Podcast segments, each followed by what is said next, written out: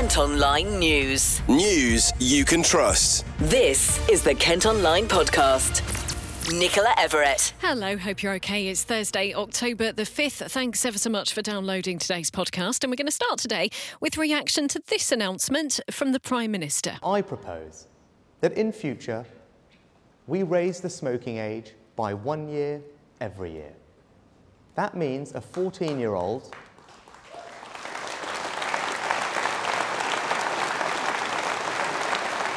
That means a 14 year old today will never legally be sold a cigarette, and that they and their generation can grow up smoke free. For a Conservative, measures that restrict choice are never easy. I know not everyone in this hall will agree with me on this, but I've spent a long time weighing up this decision. Simply put, unlike all other legal products, there is no safe level of smoking. And what has ultimately swayed me is that none of us, not even those who smoke, want our children to grow up to be smokers. And this change can make that a reality. It will save more lives than any other decision we could take. That's Rishi Sunak speaking at the Tory party conference in Manchester. Well, cancer charities have welcomed the idea, while England's chief medical officer says smoking is the largest preventable cause of ill health in the UK. We've been finding out what Dr. Julian Spinks, who's a GP in Medway, thinks about the idea. I think it's a very positive move, um, and it's copying what they're they're already uh, proposing to do down in New Zealand. Exactly the same limits. It means anyone born after the 1st of January 2009 will never be able to legally buy cigarettes. You're, you're not going to stop them smoking, but they can't buy them themselves from the shops.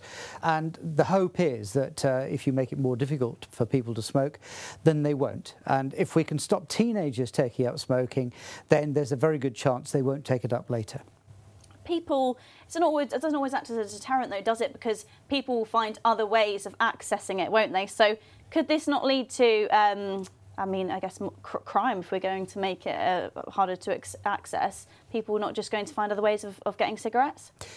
There's always a danger you end up with a black market that's causing things. Um, having said that, uh, once they started to uh, enforce things like stopping people buying cigarettes uh, under 18, it did drop the number of people actually smoking under 18 as well. And what we've shown is each time we get more restrictive about smoking, the numbers smoking go down. And remember, these are going to be 14-year-olds and younger that are affected. And I know there are some uh, who smoke younger than that, but most children will not have started smoking smoking by then. And there have been calls to van vapes um, as well. So I guess it's all kind of a big thing of trying to get people to stop um, to stop smoking, to stop vaping. I mean, do you think people will, will get on board with, with, with, the whole kind of thing? Well, vapes are a double-edged sword. They are a very useful way to stop smoking, but the concern has been that there's a rising number of people vaping who are going into vaping who've never smoked, and particularly amongst children and teenagers with disposable vapes. So they're going to explore whether you ban those and also whether you restrict other vapes and perhaps put them in plain packaging so they're less attractive. There'll be a vote in Parliament to see if the policy will go ahead. The Prime Minister's also promising to restrict the availability of vapes. Kent Online News. Other top stories for you today, and nine people have been arrested following police raids on properties across Kent. Officers searched homes in Maidstone, Westmoreland, Gravesend, and Swanley yesterday. The suspects were detained on suspicion of drug offences and attempted murder. It's after residents reported hearing gunshots in Gravesend on Tuesday, and a car was found with what looked like bullet holes. Two men who stole from more than 20 cars in West Kent have been sent to prison. The pair took golf equipment, tools, and even a £10,000 antique violin from vehicles in Hildenborough and Sevenoaks. They've been locked up for a total of five and a half years. More crime news, and a suspect's been in court accused of racially abusing a man in Maidstone and beating him with a tree branch. The victim had been walking with friends when he was attacked on Union Street back in April, leaving him with head injuries. A 33 year old from the town is out on bail until November. And a Gillingham mum who stole more than £2,000 from a business In Rochester has been given a second chance. The 43 year old took £2,400 from the casino rooms while she was an employee. A court heard how the mum of two stole the money to fund her drug addiction. She's been given a conditional discharge and ordered to pay the money back.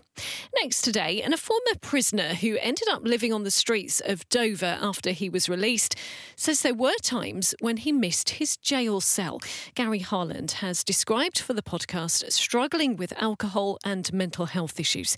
He was given temporary refuge by Dover Outreach and is now working to rebuild his life in Deal. He says there are hundreds of rough sleepers in the area and is calling on the government to offer more support. Well, Gary has been sharing his story with our reporter Sam Lennon. I was released from jail um, after serving two and a half years, and uh, I was homeless. Um, released from jail, homeless, and uh, I was living rough on the streets. And uh, I heard about the night the, the night shelter and outreach centre. Yeah. So I came down here um, and explained my case. They um, they put me into the night shelter originally. Mm-hmm. Then I lived above out, outreach for three months. Yeah. Um, they found me a little bedsit in Deal, which is my hometown. Ah. um, which basically put me closer to my family. Mm. Um, and they're still here now, and they still help support me in um, in, in everything. Uh, anything that I have trouble with, I can phone them up and ask for advice or help, Mm.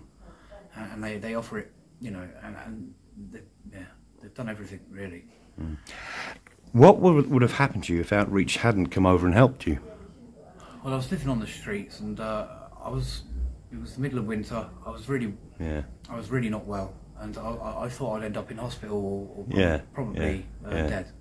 Really? Yeah. Um, it was that bad. Uh, I zero hope for life at all, and this place gave me not only just a roof, but they gave me hope, and uh, and, that, and that's that's what that's what done it for me was that society hadn't given up on me, and uh, I, I all I needed was that little chance, that step, that little foot up, and um, and outreach provided that right. and, and more and more because like i said the support is still there afterwards if you need it you can it's a phone call away um, and even though i'm in deal i still come over to outreach probably once a fortnight just to um, see my support worker um, let them know that i'm doing okay Okay.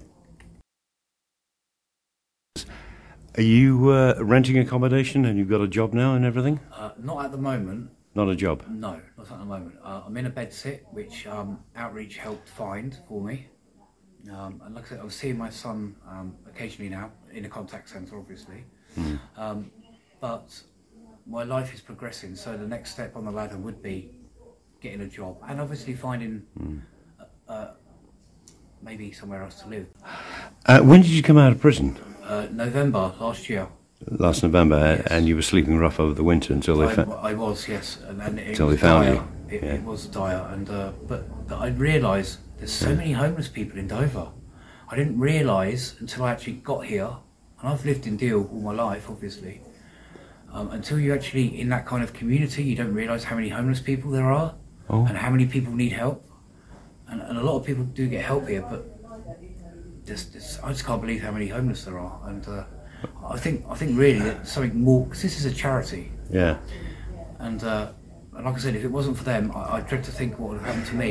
But it's not just about me. There's there's hundreds of people out there in, in this local area, you know, Dover, Deal, Canterbury, that are all homeless and, and all require help. And, and it's the charities that pick up the the load, if you know what I mean. And there's no there's not much government help at all. Um, and if it wasn't for them, uh, like I said, I don't know where I'd have ended up. Yeah. You were two and a half years in prison. What were you, did you want to say what you were in prison for? Uh, threats to kill. Right, some sort of dispute. Yes. Yes. Um, and uh, I- I'd done two and a half years. And it, this was during the, the COVID pandemic. You mentioned that. It was so. So it was lockdown in jail, and uh, it was 23 hours a day in your cell for two years solid. Um, you had half an hour for exercise, half an hour for a shower, and, and that rest of it was 23 hours in your cell. On your own. Well, I had a cellmate, Oh, so, but it, it was it was difficult. But then jail was meant to be difficult. Kent Online reports. An incredibly sad story next as a Whitstable dad and youth football coach has died on a long haul flight back home from a business trip. Matt Milne, who was only 43, had been in Singapore.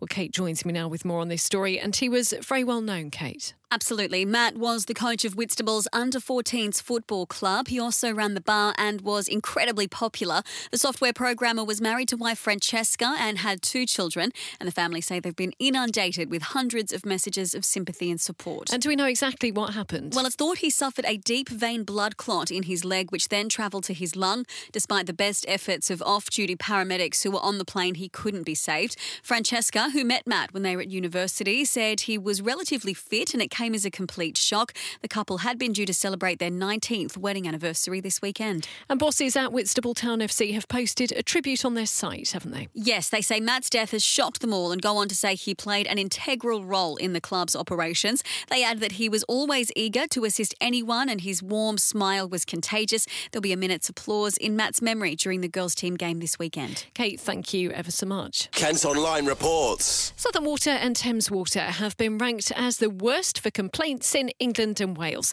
The companies, which both cover parts of Kent, are being accused of letting down more than 20 million customers. A technical error has meant residents in Gillingham were unaware of a proposal to build new homes directly behind their properties. Four houses have been approved for Napier Road, but neighbours say it only came to light after a conversation with a builder working on a nearby project. The planning department has apologised for the oversight, but say the approval for the development cannot now be reversed. Well, we're sticking with housing news now, and house prices across Kent have started to fall amid some speculation that the county's housing bubble may have burst. Figures that we've seen from Zoopla show nearly a quarter of houses in Thanet have had their asking price reduced by 5% or more to make a sale. Homeowners in Dover, Canterbury, and Maidstone have also had to slash prices. Well, Spencer Fortag is from Dockside Property Services in Medway. I've been chatting to him about the current state of the housing market across the county. Anecdotally, things are looking uh, still buoyant and positive. Uh, we're seeing good activity. Uh, in fact, just this week, we agreed two sales on houses uh, with prices uh, well in excess of, of half a million pound. Uh, so the fact remains that people are still active within the Medway and, and, wider Kent region. and I've been looking at the figures myself as well, amongst Zoopla and Rightmove and also the Land Registry stats, because I'm a, a bit of a numbers nerd.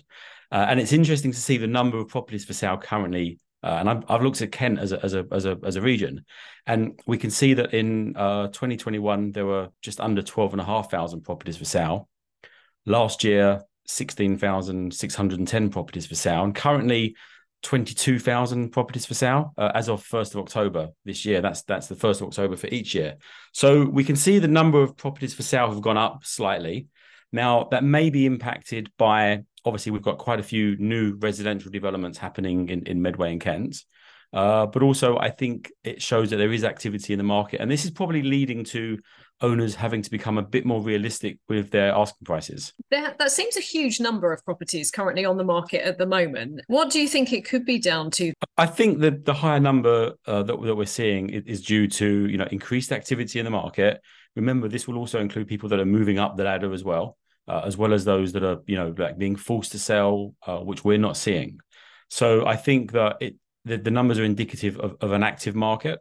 Uh, and I think also we do need to take into account the fact that, that there have been quite a few residential schemes for sale uh, in Medway and Kent. You know that we've we've got uh, a handful of sites across Medway alone, and those numbers will include new builds. Are you, are seeing a lot of people moving into the area as well from from outside of Kent? Maybe is it attracting people to move into the into the county? Well, well, absolutely. You know, ever since the uh, the whole work from home dynamic changed, people looked for a, a change of lifestyle, uh, and this isn't so anecdotal because we do actually have an office.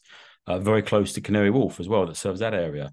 And there, you know crystallizes exactly what I'm talking about. You know, whereas uh, people were paying, for example, you know, a good three or four hundred thousand pound for a one bedroom apartment, or thirteen hundred pound a, a month rent for the same one bedroom apartment, they can get much better value for money in places like Essex or or Kent. Uh, you know, they get a better lifestyle. Uh, there's outdoor spaces, there's outdoor activities. They'll have an outdoor space with their property. They'll normally be moving from a leasehold property to a freehold property. So yes, we are seeing a, a, really good number of people coming from other areas looking at Kent. Is that a good thing for the county? Does it does it um, boost the local economy? Well, well, absolutely. And you know, the keyboard warriors on the on the forums and and various uh, online chats would have you would have you believe that it's a bad thing uh, and it's not helping locals. But surely, you know, my point is that if these people are now moving to Kent and owning property here and spending money in the local community, surely that makes them local. Uh, you know, they may not have lived here for, for 30 or 40 years or, or be generationally born in Kent.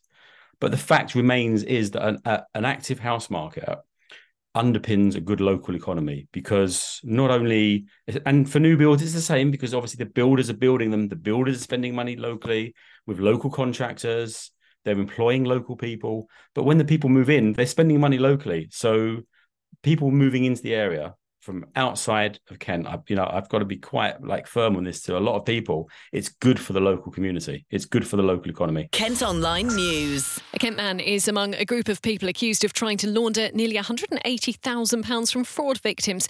People across the country were targeted by criminals pretending to be legitimate businesses. The 27-year-old from Ramsgate has been released on bail ahead of his next court appearance later this month. One of Kent's most congested junctions is due to be upgraded using money from the scrapped HS2 project.